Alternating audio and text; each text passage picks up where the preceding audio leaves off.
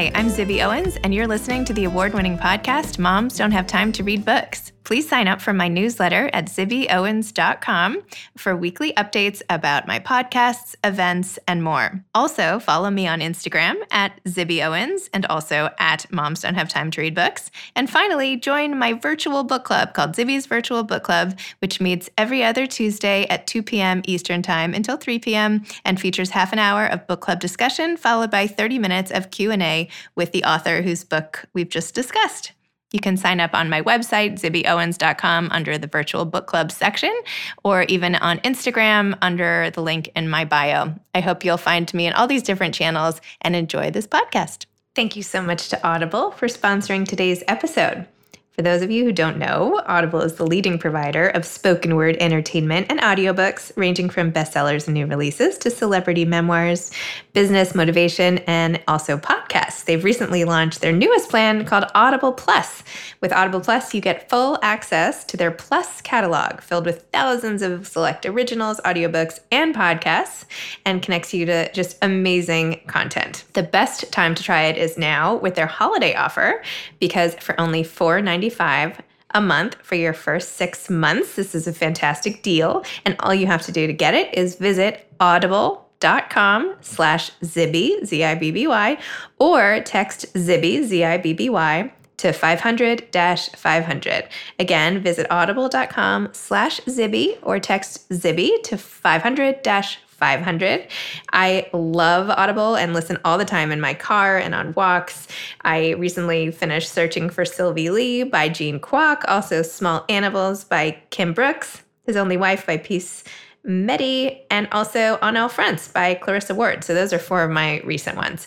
Um, I hope you'll join me in checking out Audible, audible.com slash Zibby, or text Zibby to 500-500. Did I say that enough times? Kazu Kibuishi is the writer and artist of the New York Times best-selling Amulet graphic novel series, published by Scholastic Graphix, which, P.S., is one of my son's most favorite graphic novel series. And he thought I was just the coolest for interviewing Kazu.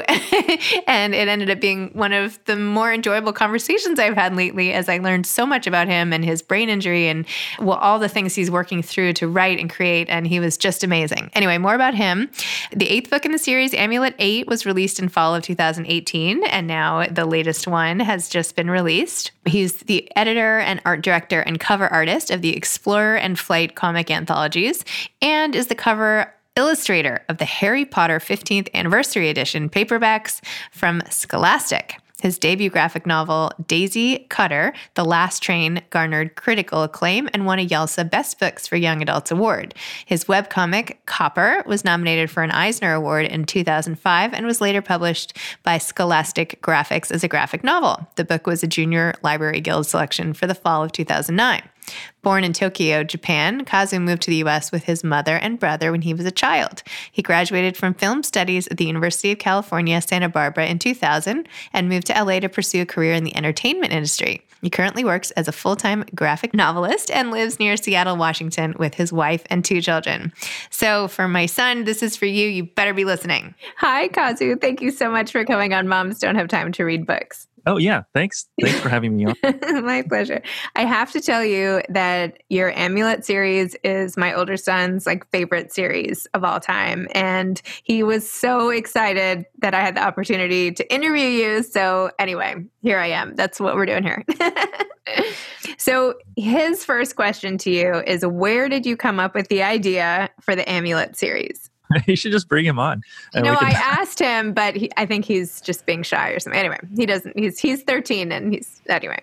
So the question was, what was the inspiration? What was, was the that, inspiration? Was and then tell listeners a little more about what the Amulet graphic novel series is about, and how there's you know there's one through eight and all the rest.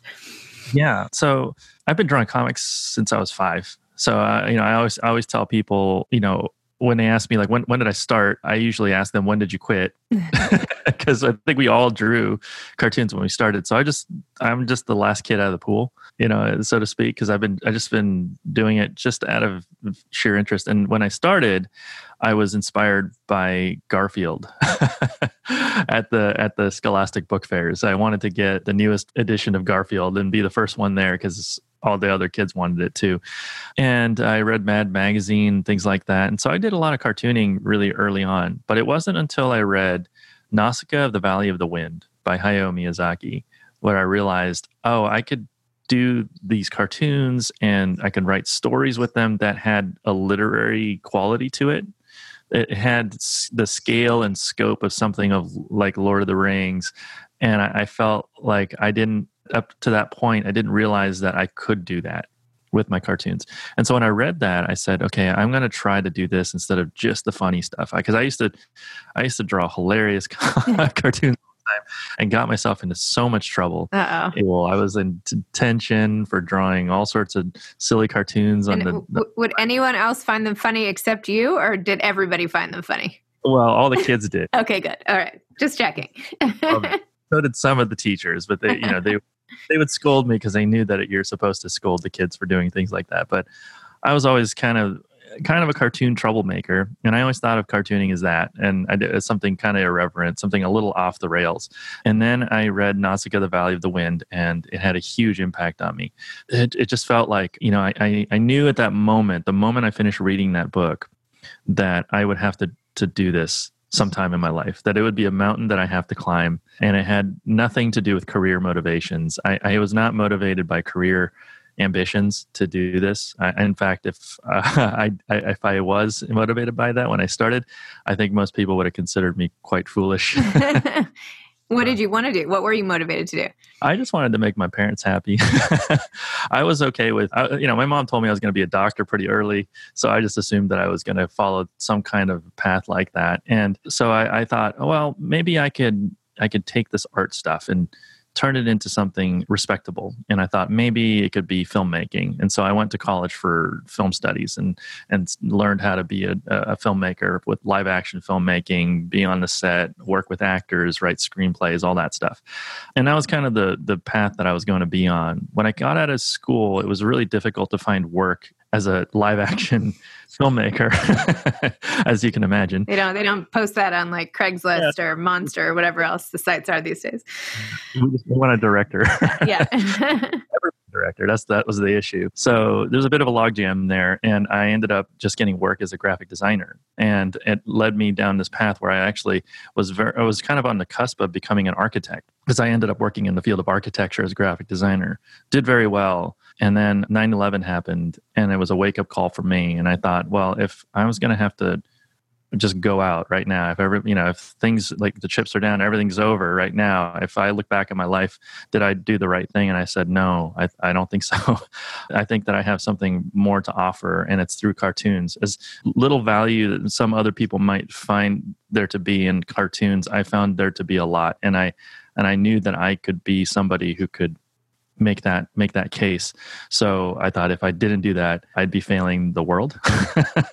And so ever since then it's been really easy on as far as career trajectory. Even when i failed at cartoons i've just stayed with it. Just said you know what? Even you know all these opportunities came my way. Movies tv shows all these different things. People have been really kind to me along the road. And i've had to turn down many great opportunities to stay focused on the one thing and that's to draw cartoons and comics and I think that uh, I think people, the world is starting to catch up to that now. They're starting to understand the value of them in our society. So true. On 9 11, did you have a personal connection to it or firsthand experience, or was it, did you just hear about it? Like, where were you and everything?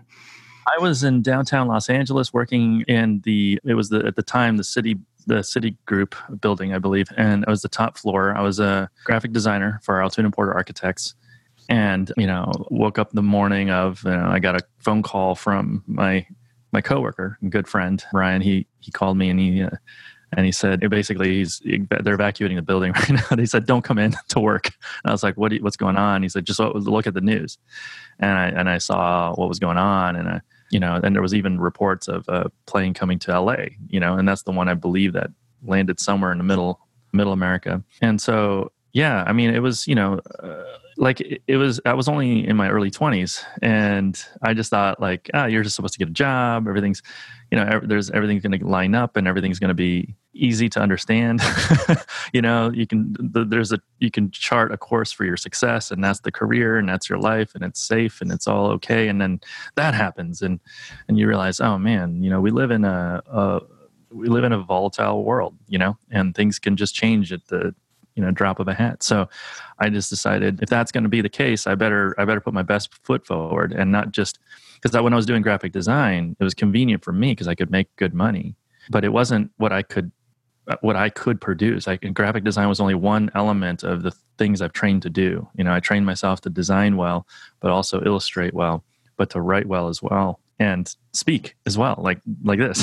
Yes and you're, I, you're speaking very well had one thing going, and I thought I was really, I was really wasting something, and I felt like I would be really letting down a lot of people if I didn't get back on my horse, and and so uh, here I am. I had that same experience with 9 11, actually, but I lost my best friend and roommate eh, who was working in one of the towers that day.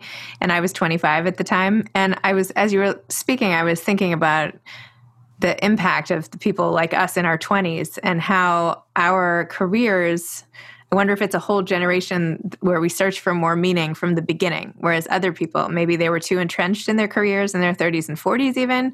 Maybe the people in their teens hadn't even had to pivot because they hadn't had a vision yet. But I feel like all of us had a chance to say, wait a minute, no, no, no. Like, I'm going to bring my whole self to what I'm doing, and now's the time. So anyway, it's it's nice yeah. when I hear it because it's that was it. that was it. That was it. I was that like, was if I'm going to die at my desk, I better be doing something that means something.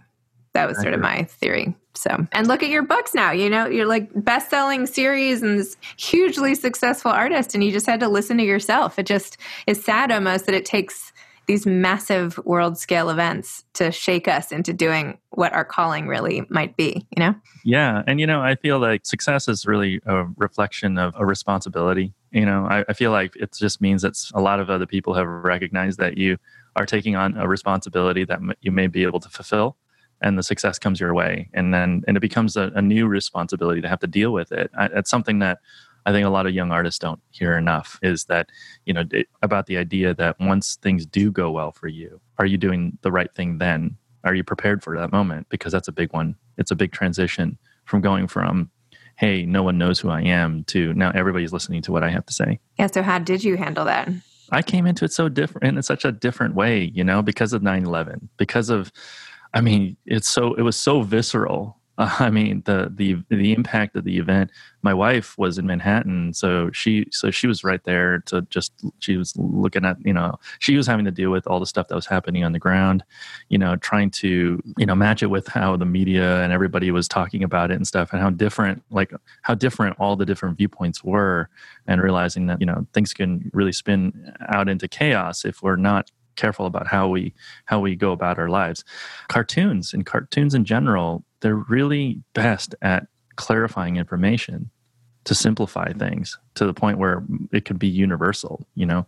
A cartoon can be read by people who speak any language you know? It doesn't matter what language you, you speak you can you can pick up a an amulet book and understand it to to at least some level. And then you know you may even use it as a as a guide to allow you to understand the words that are inscribed in there you know? So you're going to learn english. And i think there's a lot of kids who learned english through amulet. It's almost like hieroglyphics in the olden days and the old cave drawings. I feel like way back when when that was how people communicated. They didn't even have language. Like this is the most elemental means of communication there is that will with that withstands time and borders and anything else you want to throw at it so. I mean, even the written language there are pictures too. Yeah. You know, that we memorize and and so i think we we often forget that. It's it's so interesting too because we we we often look down on the cartoons despite the fact that they are the most ancient form of communication we have you know it, but maybe that there's there's value to that. I think i think often it allows cartoons to have more power because of how disarming it may seem that that we continue to say cartoons are you know kid stuff. It's it's it's not it's garbage. It's just something silly. But you know but i think that allows it to you know allows people to to come to it with unconditional love Mm-hmm. You know, I don't know. It's it's it's an interesting thing. I, I, it's one of the reasons why I've stuck with it. and to your point earlier, where you were talking about managing the success of like being a, a, a successful in what in whatever endeavor you're having or you've achieved, rather, how did you adjust to being just like you, graphic designer, you, to you with like lines out the door at the bookstore you. Yeah well i was i was really fortunate because I, I got I, I got to go slow. Like uh, this success didn't happen overnight. I mean if it was an I mean, some people might perceive that it was an overnight thing but it was a long it was a long night you know? That's funny in there at least. But I, I, was fortunate to be working with David Saylor, who created the Graphix books imprint at Scholastic, and he he designed the Harry Potter logo and worked with you know J.K. Rowling on on those books and saw the success of that and all the other successes that that uh, Scholastic has has seen over the years. And so when I was at the start, he he was really you know helpful in in coaching me through it and you know he pretty much just told me it's going to happen for you so here are the steps and here's going to here's what you want to consider when i was even painting the 15th anniversary edition paperbacks for harry potter they actually at scholastic they even coached me through how i should speak to media hmm. and all those types of things and i thought well this is really neat you know because you know uh, i mean I, I think i was i was already pretty pretty well versed in all that but it was really nice to get to get their feedback and uh, like a kind of a really professional ground level, you know, information, you know, very detailed stuff that, you know, they told me like, don't say this, say this, say that. I was like, oh, okay. Yeah, that's helpful. yeah, that's helpful. That's a so, course that everyone should take in general. Every child should have to take that course before they graduate. Maybe even yeah. before they graduate you know lower school that would be nice to save the middle schoolers some uh, some issues. And then i read in your bio that you had some form of meningitis and and were you were in a coma. What was that all about? What happened? Yes. So i nearly died. And that that really def- like helped redefine like this this part of my life. Uh, yeah i got meningitis. I, am not exactly sure how that happened. I'm, I'm guessing it might have been something to do with I, ha- I, had a broken hand, and I think it may have been some kind of expired drugs or something like that. The injection, you know, from the the the steroids that they put in to like to, to, for the pain. My guess that's, but we don't know that. I mean, we'll we'll never know now. But yeah, I I came out of it having lost a lot of my memory functions. So now, like my short term memory is pretty bad. But prior to that, my memory was so sharp that it actually scared people. and so Amy, my wife, often tells me that I I I came out of the whole experience a nicer person, less intimidating. wow! How old were you when this happened? What uh, what was it? It was 2012. Eight years ago. So in your 30s or something? 20s? 30s? I don't know how old you yeah. I was 30, 34. So okay. that's all right and yeah so when I, I i woke up i couldn't draw. I couldn't walk. That that couldn't walk. I, I, had to figure out how to do all that stuff again. You know no one kind of knew it was going on because that was even between books. I i really didn't i was i was so fast at making amulet at the time that you know it pushed us back about a year. People complained. But yeah i had to learn how to write with a with a brain that just didn't work as well as it used to so now i have to take more notes I, i'm still that I'm I'm the guy after the event now, so I have to I have to take tons of notes. I have to know that I'm going to forget everything all the time. And this is I'm sure I mean after, you know, taking care of my grandparents and hanging out with, you know, older people, I see that in in how they are. That's what happens when you're older, but my brain kind of ended up having to accelerate because of this situation and now I just have to deal with kind of an old person's brain wow. while we're it's, it's the one it's the biggest struggle now making these books and one of the reasons why it takes a lot longer is that i one i need more sleep because if i don't have the sleep i can't repair my brain.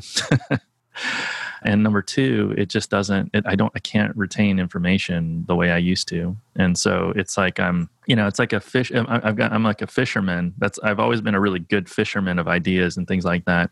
But now i've got a net with like a huge hole in it so how do i how do i do that like how do i how do i still you know keep it keep the books at the level that they always were at and and not you know feel like i've i've lost a step it's really just meant that i have to be more disciplined in my in my effort wow did you consider just not going back to it or did you ever think like well that's it for me or I, like I said, I'm like the last kid out of the pool. I don't quit. okay, that's great. I mean, so wow, no, that's amazing. What a story. Yeah, I mean, the work itself helped me though. You know, it's like it was like you know, it's cognitive therapy. You know, for especially working on the Harry Potter covers because I couldn't write my book at the time. Scholastic asked me to do those and on the side for a little bit, and so I took a little time off just to paint, and that really helped. Like I, you know, to get myself back on my feet. I didn't have to worry about the difficult task of writing a book. I can, I, all I had to do is focus on drawing. All you had to do is paint the cover of like the most popular series on the planet. You know, just a little rehab exercise for you. Wow. To be honest, it was it was enjoy, uh, enjoyable. I I really it felt like a break, and I was so glad to be able to take that because writing these stories is so much work. It's it's it's such a challenge, and it, it, drawing it is is the fun part. Interesting. So when is number nine coming out? Can you say yet or not yet or?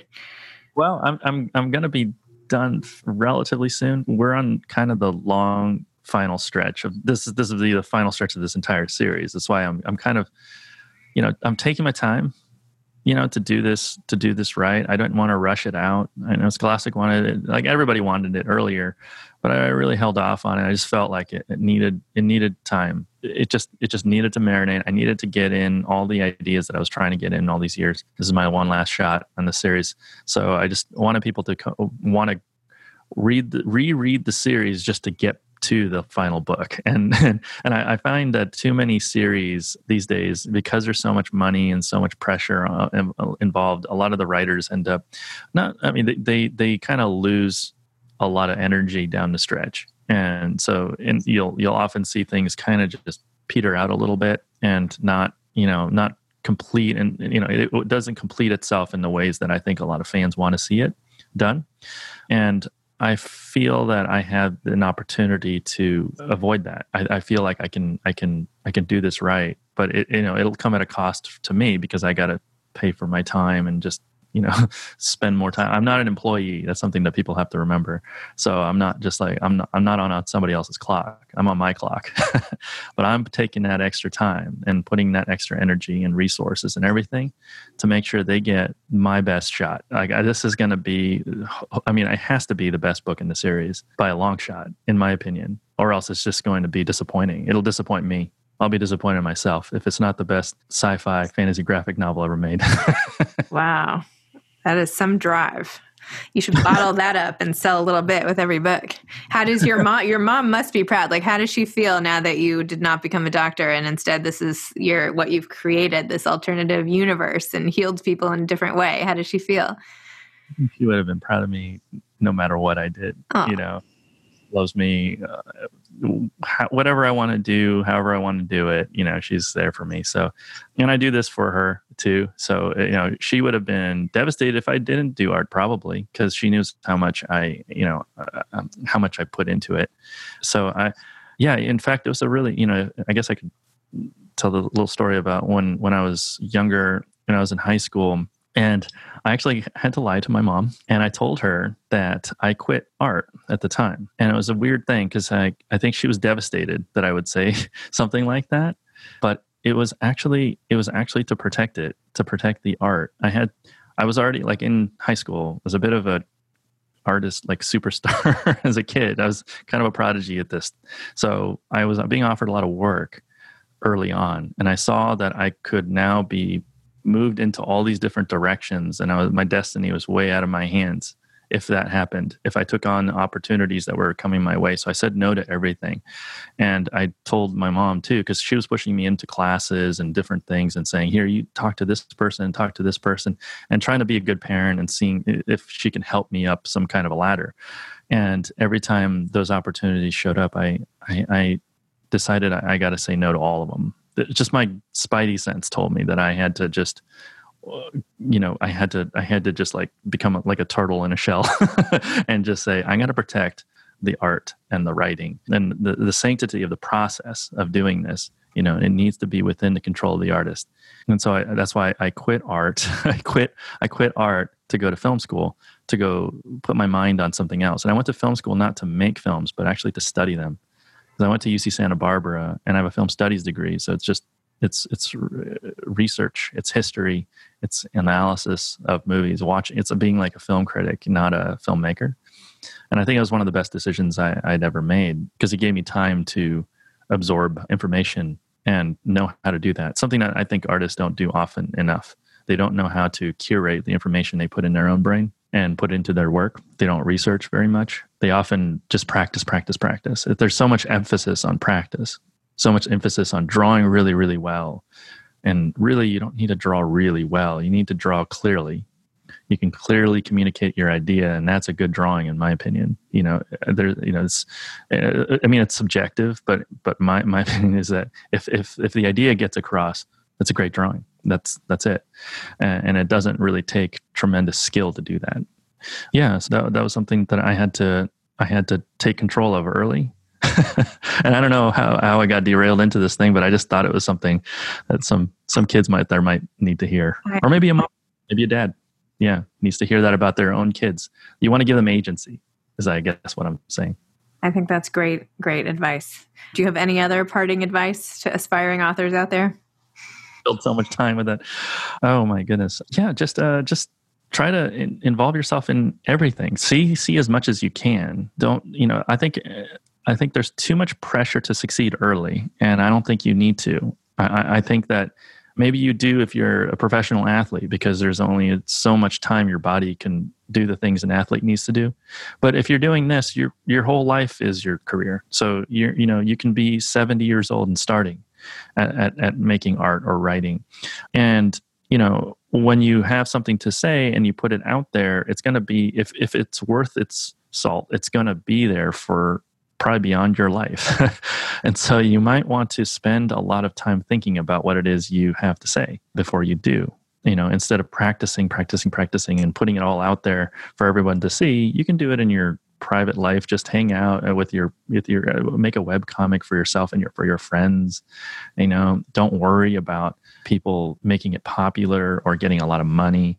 Just worry about making sure that you are saying the thing you're looking to say and that you are just slowly getting better at your craft. And that's about it. And your success isn't really in your hands. It's often in the hands of the world at large. So and if you find success, then I hope you're ready for it. And that's that's that's another thing. That's a, that's a whole nother discussion. wow. Well, thank you, Kazu. This has been so interesting, and I really enjoyed our conversation. And I will now send this off to my son so he can listen to the whole thing. he should be a part of the interview because uh, you know the kids have the kids kids they're the my they're some of my best feedback and editing you know advice that I get for my book. So I love hearing what they have to say. I always listen. So okay. if you guys, well, if he has any feedback, I'll I'll shoot it over to you. okay. All right. Thank you so much. Thank you. Okay. Bye bye. Thanks for Audible sponsoring this episode. Get your amazing deal for 95 for six months for your first six months for their holiday Audible Plus offer. Go to audible.com slash Zibby or text Zibby to 500 500. Thanks, Audible. Thanks for listening to this episode of Moms Don't Have Time to Read Books. Don't forget to follow me on Instagram at Zibby Owens and at Moms Don't Have Time to Read Books. Also, sign up for my newsletter at zibbyowens.com and sign up for my virtual book club and meet lots of authors on Zoom every other week. Thanks so much to Steve and Ryan at Texture Sound for the sound editing. And thank you to Morning Moon Productions for providing this fantastic intro and outro music.